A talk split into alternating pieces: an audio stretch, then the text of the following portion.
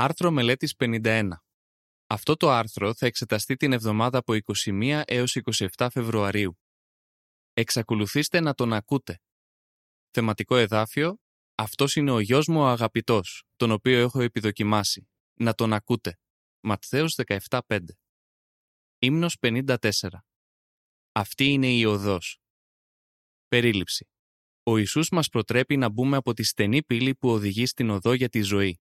Επίσης, μας συμβουλεύει να κάνουμε ειρήνη με τους ομοπίστους μας. Ποιες δυσκολίες μπορεί να αντιμετωπίσουμε όταν προσπαθούμε να εφαρμόσουμε τις συμβουλές του και πώς μπορούμε να τις υπερνικήσουμε; Παράγραφοι 1 και 2, ερώτηση Α. Ποια εντολή δόθηκε σε τρεις Αποστόλους του Ιησού και πώς ανταποκρίθηκαν εκείνοι; Ερώτηση Β. Τι θα εξετάσουμε σε αυτό το άρθρο; Μετά το Πάσχα του 32 της κοινής μας χρονολογίας, οι Απόστολοι Πέτρος, Ιάκωβος και Ιωάννης είδαν ένα εκπληκτικό όραμα. Σε ένα ψηλό βουνό, ενδεχομένως στο όρος Αερμών, ο Ιησούς μεταμορφώθηκε μπροστά τους. Το πρόσωπό του έλαμψε όπως ο ήλιος και τα εξωτερικά του ρούχα έγιναν λαμπρά όπως το φως. Ματθαίος 17, 1-4 Προς το τέλος του οράματος, οι Απόστολοι άκουσαν τον Θεό να λέει «Αυτός είναι ο γιος μου ο αγαπητός, τον οποίο έχω επιδοκιμάσει. Να τον ακούτε». Ματθαίος 17.5 Οι τρεις Απόστολοι απέδειξαν με την πορεία της ζωής τους ότι όντως άκουγαν τον Ιησού. Εμείς θέλουμε να μιμηθούμε το παράδειγμά τους. Στο προηγούμενο άρθρο μάθαμε ότι το να ακούμε τη φωνή του Ιησού σημαίνει να μην κάνουμε κάποια πράγματα. Σε αυτό το άρθρο θα εξετάσουμε δύο πράγματα που ο Ιησούς είπε ότι πρέπει να κάνουμε. Μπείτε από τη στενή πύλη. Παράγραφος 3. Ερώτηση. Σύμφωνα με τα εδάφια Ματθαίος 7, 13 και 14, τι πρέπει να κάνουμε; Τα εδάφια Ματθαίος 7, 13 και 14 αναφέρουν «Μπείτε από τη στενή πύλη, επειδή πλατιά είναι η πύλη και ευρύχωρη η οδός που οδηγεί στην καταστροφή, και πολλοί μπαίνουν από αυτήν. Αντίθετα, στενή είναι η πύλη και στενόχωρη η οδός που οδηγεί στη ζωή, και λίγοι την ανακαλύπτουν. Προσέξτε ότι ο Ιησούς ανέφερε δύο διαφορετικές πύλες που οδηγούν σε δύο διαφορετικές οδούς, μια ευρύχωρη και μια στενόχωρη. Δεν υπάρχει τρίτη οδός. Εμείς πρέπει να επιλέξουμε οι ίδιοι σε ποια οδό θα βαδίζουμε. Αυτή είναι η πιο σημαντική απόφαση που θα πάρουμε ποτέ. Από αυτή την απόφαση εξαρτάται η αιώνια ζωή μας. Παράγραφος 4. Ερώτηση.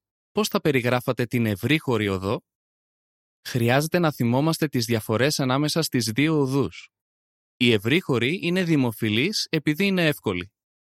Δυστυχώς, πολλοί επιλέγουν να παραμείνουν σε αυτήν την οδό και να ακολουθούν το πλήθος που βαδίζει σε αυτήν. Δεν αντιλαμβάνονται ότι εκείνος που προάγει αυτήν την οδό είναι ο σατανάς ο διάβολος και ότι η οδός του οδηγεί σε αδιέξοδο. Παράγραφος 5. Ερώτηση. Ποιες προσπάθειες έχουν κάνει μερικοί για να εντοπίσουν τη στενόχωρη οδό και να αρχίσουν να βαδίζουν σε αυτήν; Σε αντίθεση με την ευρύχωρη οδό, η άλλη οδός είναι στενόχωρη και ο Ιησούς είπε ότι λίγοι την ανακαλύπτουν. Γιατί; Είναι ενδιαφέρον ότι στο επόμενο εδάφιο ο Ιησούς προειδοποιεί τους ακολούθους του για τους ψευδοπροφήτες. Σύμφωνα με κάποιους υπολογισμούς, υπάρχουν χιλιάδες θρησκείες, οι περισσότερες εκ των οποίων ισχυρίζονται ότι διδάσκουν την αλήθεια. Εκατομμύρια άνθρωποι είναι τόσο αποθαρρυμένοι ή τυφλωμένοι από αυτή τη θρησκευτική σύγχυση, ώστε δεν προσπαθούν καν να αναζητήσουν την οδό που οδηγεί στη ζωή. Αλλά αυτή η οδός μπορεί να βρεθεί. Ο Ιησούς είπε αν μείνετε στον λόγο μου, είστε πραγματικά μαθητές μου και θα γνωρίσετε την αλήθεια και η αλήθεια θα σας ελευθερώσει. Ιωάννης 8, 31 και 32 Είστε αξιέπαινοι για το ότι δεν ακολουθήσατε το πλήθος, αλλά αναζητήσατε την αλήθεια. Αρχίσατε να μελετάτε εντατικά τον Λόγο του Θεού για να μάθετε τι αναμένει εκείνος από εμάς και ακούσατε τις διδασκαλίες του Ιησού. Μεταξύ άλλων, μάθατε ότι ο Ιχωβά αναμένει από εμάς να απορρίπτουμε τις διδασκαλίες της ψεύτικης θρησκείας και να πάψουμε να τηρούμε γιορτές με ειδωλολατρική προέλευση ή χαρακτηριστικά. Μάθατε επίσης ότι το να κάνουμε αυτό που αναμένει ο Ιχωβά και να απελευθερωθούμε από συνήθειες που δεν έχουν την επιδοκιμασία του μπορεί να είναι δύσκολο. Ίσως να μην σας ήταν εύκολο να κάνετε τις αναγκαίες προσαρμογές, Ωστόσο, επιμείνατε στις προσπάθειές σας επειδή αγαπάτε τον ουράνιο πατέρα σας και θέλετε την εύνοιά του. Πόσο ευχαριστημένος πρέπει να είναι μαζί σας. Πώς να παραμείνετε στη στενόχωρη οδό. Παράγραφος 6. Ερώτηση. Σύμφωνα με τα εδάφια Ψαλμός 119, 9, 10, 45 και 133, τι θα μας βοηθήσει να παραμείνουμε στη στενόχωρη οδό; Αφού ξεκινήσαμε να βαδίζουμε στη στενόχωρη οδό, τι θα μας βοηθήσει να παραμείνουμε σε αυτήν; Σκεφτείτε το εξής παράδειγμα. Ένα κυκλίδωμα στην άκρη κάποιου στενού ορεινού δρόμου προστατεύει τον οδηγό και το όχημά του. Το κυκλίδωμα έχει σχεδιαστεί για την ασφάλεια των οδηγών. Τους βοηθάει να μην πλησιάσουν υπερβολικά στην άκρη του δρόμου και να μην πέσουν στον γκρεμό. Κανένας οδηγός δεν θα διαμαρτυρόταν ότι ένα τέτοιο κυκλίδωμα είναι υπερβολικά περιοριστικό. Οι κανόνες του Ιχοβά που βρίσκονται στην Αγία Γραφή είναι σαν αυτό το κυκλίδωμα. Μας βοηθούν να παραμείνουμε στη στενόχωρη οδό. Τα εδάφια Ψαλμός 119, 9 και 10 αναφέρουν πώς θα κρατάει ο νέος καθαρό τον δρόμο του, μένοντας σε επιφυλακή σύμφωνα με τον λόγο σου. Με όλη μου την καρδιά σε αναζητώ. Μη με αφήσεις να παρεκκλίνω από τις εντολές σου. Το εδάφιο 45 αναφέρει «Θα περπατώ σε ασφαλή τόπο, γιατί αναζητώ τις προσταγές σου». Το εδάφιο 133 αναφέρει «Οδήγησε τα βήματά μου με ασφάλεια μέσω των λόγων σου. Ας μη με κυριεύσει τίποτα το πονηρό». Παράγραφος 7 ερώτηση. Πώς πρέπει να βλέπουν οι νεαροί τη στενόχωρη οδό; Νεαροί, μήπως μερικές φορές νιώθετε ότι οι κανόνες του Ιχωβά είναι υπερβολικά περιοριστικοί; Αυτό ακριβώς θέλει ο Σατανάς να νομίζετε. Θα ήθελε να εστιάσετε σε αυτά που κάνουν εκείνοι που βαδίζουν στην ευρύχωρη οδό, στο πόσο καλά φαίνεται να περνούν.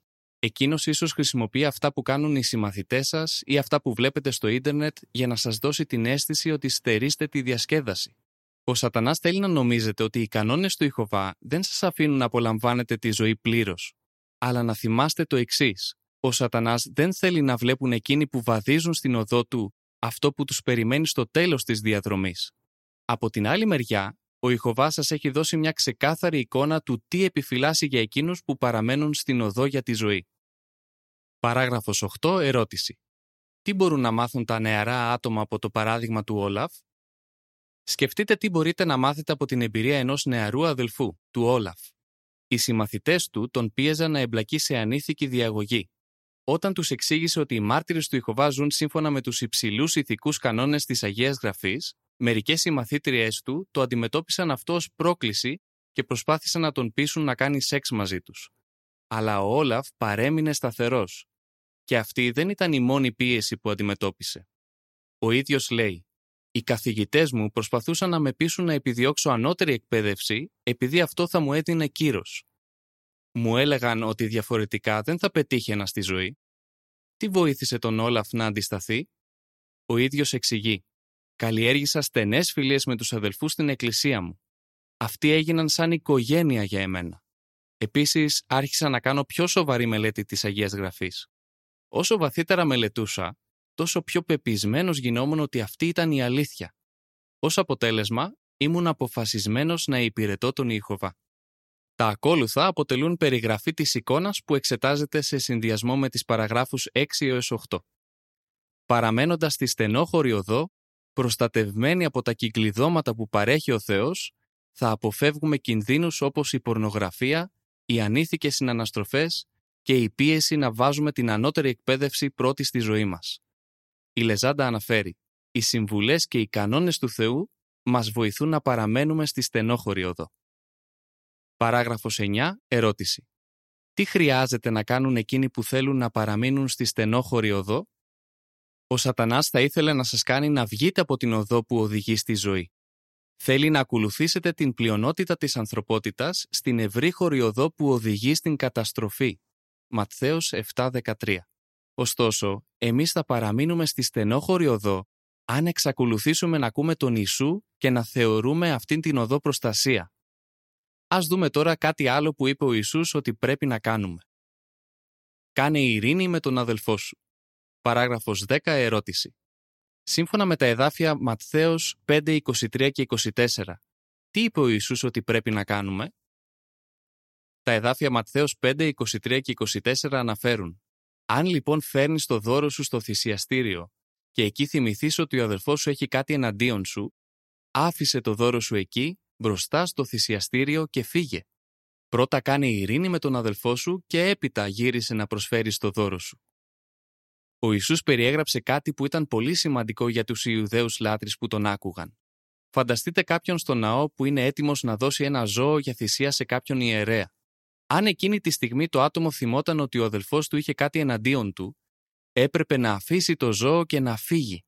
Γιατί, τι θα μπορούσε να είναι πιο σημαντικό από το να προσφέρει μια θυσία στον Ιχωβά. Ο Ιησούς δήλωσε ευθέως. Πρώτα κάνει η ειρήνη με τον αδελφό σου. Παράγραφος 11. Περιγράψτε τις προσπάθειες που κατέβαλε ο Ιακώβ για να κάνει η ειρήνη με τον Ισάφ. Μπορούμε να πάρουμε πολύτιμα διδάγματα για το πώς να κάνουμε ειρήνη, εξετάζοντας ένα περιστατικό από τη ζωή του Πατριάρχη Ιακώβ. Σχεδόν 20 χρόνια αφότου ο Ιακώβ είχε φύγει από τη γενέτειρά του, ο Θεός τον πρόσταξε μέσω ενός αγγέλου να επιστρέψει εκεί. Αλλά υπήρχε κάποιο πρόβλημα. Ο μεγαλύτερος αδελφός του, ο Ισάβ, είχε θελήσει να τον σκοτώσει. Ο Ιακώβ φοβήθηκε και ανησύχησε πάρα πολύ για το ενδεχόμενο να του κρατάει ο αδελφός του ακόμα κακία. Γένεση 32.7 Πώς προσπάθησε ο Ιακώβ να κάνει ειρήνη με τον αδελφό του; Καταρχάς προσευχήθηκε ένθερμα στον Ιχωβά για το ζήτημα. Κατόπιν έστειλε ένα πλούσιο δώρο στον Ισάφ. Τελικά, όταν τα αποξενωμένα αδέλφια συναντήθηκαν πρόσωπο με πρόσωπο, ο Ιακώβ πήρε την πρωτοβουλία να τιμήσει τον Ισάφ. Προσκύνησε τον Ισάφ. Όχι μία, όχι δύο, αλλά εφτά φορές. Ενεργώντας με ταπεινοφροσύνη και σεβασμό, ο Ιακώβ έκανε ειρήνη με τον αδελφό του. Παράγραφος 12 ερώτηση. Τι μαθαίνουμε από το παράδειγμα του Ιακώβ; Παίρνουμε ένα δίδαγμα από το πώς προετοιμάστηκε ο Ιακώβ για να συναντήσει τον αδελφό του, τον Ισάφ, και πώς τον προσέγγισε. Ο Ιακώβ ζήτησε ταπεινά βοήθεια από τον Ήχοβα. Κατόπιν ενήργησε σε αρμονία με την προσευχή του, επιδιώκοντας έμπρακτα να κάνει την επανένωση με τον αδελφό του όσο το δυνατόν πιο ευχάριστη. Όταν τα δυο αδέλφια συναντήθηκαν, ο Ιακώβ δεν λογομάχησε με τον Ισάφ για το ποιος είχε δίκαιο και ποιος άδικο. Στόχος του Ιακώβ ήταν να κάνει ειρήνη με τον αδελφό του. Πώς μπορούμε να μιμηθούμε το παράδειγμά του, τα ακόλουθα αποτελούν περιγραφή της εικόνας που εξετάζεται σε συνδυασμό με τις παραγράφους 11 και 12. Επιδιώκοντας την ειρήνη, ο Ιακώβ προσκύνησε επανειλημμένα τον αδελφό του, τον Ισάφ. Η Λεζάντα αναφέρει «Θα λάβετε σοβαρά υπόψη το παράδειγμα του Ιακώβ, ο οποίος έκανε ταπεινά ειρήνη με τον αδελφό του». Πώς να κάνουμε ειρήνη με τους άλλους; Παράγραφοι 13 και 14 ερώτηση. Αν προσβάλλουμε έναν ομόπιστό μας, τι πρέπει να κάνουμε; Εμείς που βαδίζουμε στην οδό που οδηγεί στη ζωή, οφείλουμε να προάγουμε ειρηνικές σχέσεις με τους αδελφούς μας. Ποιες ενέργειες πρέπει να κάνουμε αν συνειδητοποιήσουμε ότι έχουμε προσβάλει κάποιον ομόπιστό μας; Όπως ο Ιακώβ, πρέπει να στραφούμε στον Ιχωβά με ένθερμη προσευχή και να του ζητήσουμε να ευλογήσει τις προσπάθειες που θα καταβάλουμε για να κερδίσουμε τον αδελφό μας. Επίσης, πρέπει να αφιερώσουμε χρόνο για αυτοεξέταση. Μπορούμε να θέσουμε στον εαυτό μας ερωτήματα όπως τα εξής. Είμαι πρόθυμος να θυσιάσω την υπερηφάνειά μου, να ζητήσω ταπεινά συγγνώμη και να κάνω ειρήνη. Πώς θα νιώσουν ο Ιχωβά και ο Ιησούς αν πάρω την πρωτοβουλία να κάνω ειρήνη με τον αδελφό μου ή την αδελφή μου; Οι απαντήσεις μας μπορούν να μας υποκινήσουν να ακούσουμε τον Ιησού και να πλησιάσουμε ταπεινά τον ομόπιστό μας για να κάνουμε ειρήνη. Σε σχέση με αυτό, μπορούμε να μιμηθούμε το παράδειγμα του Ιακώβ. Παράγραφος 15 ερώτηση. Πώς μπορεί η εφαρμογή της αρχής των εδαφείων Εφεσίους 4, 2 και 3 να μας βοηθήσει να κάνουμε ειρήνη με τον αδελφό μας; Φανταστείτε τι θα είχε συμβεί αν ο Ιακώβ είχε εκδηλώσει υπερηφάνεια όταν συναντήθηκε με τον αδελφό του. Η εξέλιξη μπορεί να ήταν εντελώς διαφορετική. Όταν πηγαίνουμε στον αδελφό μας για να τακτοποιήσουμε κάποια διαφορά μαζί του, χρειάζεται να το κάνουμε αυτό με ταπεινό πνεύμα. Τα εδάφια Εφεσίους 4, 2 και 3 αναφέρουν «Με κάθε ταπεινοφροσύνη και πραότητα, με μακροθυμία, με το να ανέχεστε ο ένας τον άλλον με αγάπη, προσπαθώντας ένθερμα να διατηρείτε την ενότητα του πνεύματος με τον ενωτικό δεσμό της ειρήνης». Το εδάφιο Παριμίες 18-19 λέει «Ο προσβεβλημένος αδελφός είναι πιο ανυποχώρητος από οχυρωμένη πόλη και μερικές διενέξεις είναι σαν αμπάρες φρουρίου. Με μια ταπεινή συγνώμη μπορεί να καταφέρουμε να μπούμε σε εκείνο το φρούριο. Παράγραφος 16 ερώτηση. Τι πρέπει να σκεφτούμε και γιατί; Χρειάζεται επίσης να σκεφτούμε προσεκτικά τι θα πούμε στον αδελφό μας και πώς θα το πούμε. Όταν είμαστε έτοιμοι, πρέπει να πλησιάσουμε το προσβεβλημένο άτομο με τον στόχο να απομακρύνουμε τα πληγωμένα αισθήματα από την καρδιά του. Στην αρχή μπορεί να πει πράγματα που δεν θα μας αρέσουν. Το εύκολο θα ήταν να θυμώσουμε ή να προσπαθήσουμε να δικαιολογηθούμε. Αλλά θα βοηθούσε αυτό στο να λυθεί ειρηνικά το ζήτημα; Όχι βέβαια. Να θυμάστε ότι είναι πιο σημαντικό να αποκατασταθεί η ειρήνη με τον αδελφό σας παρά να αποδειχτεί ποιος είχε δίκαιο και ποιος άδικο. Παράγραφος 17 ερώτηση. Τι μαθαίνετε από το παράδειγμα του Ζιλμπέρ; Ένας αδελφός, ο Ζιλμπέρ, προσπάθησε σκληρά να κάνει ειρήνη με κάποιο άτομο. Ο ίδιος αφηγείται. Είχα μεγάλο πρόβλημα με ένα μέλος της άμεσης οικογένειάς μου. Επί δύο και πλέον χρόνια προσπαθούσα να μιλάω με ειλικρίνεια και ηρεμία προκειμένου να τα ξαναβρούμε. Τι άλλο έκανε ο Ζιλμπέρ; Προτού μιλήσω μαζί του, προσευχόμουν και προετοιμαζόμουν διανοητικά για τυχόν άστοργα σχόλια που θα άκουγα. Χρειαζόταν να είμαι πρόθυμος να συγχωρώ.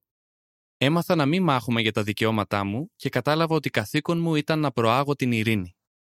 Ποιο ήταν το αποτέλεσμα; Ο Ζιλμπέρ λέει «Σήμερα έχω ειρήνη διάνοιας επειδή απολαμβάνω καλές σχέσεις με όλα τα μέλη της οικογένειάς μου».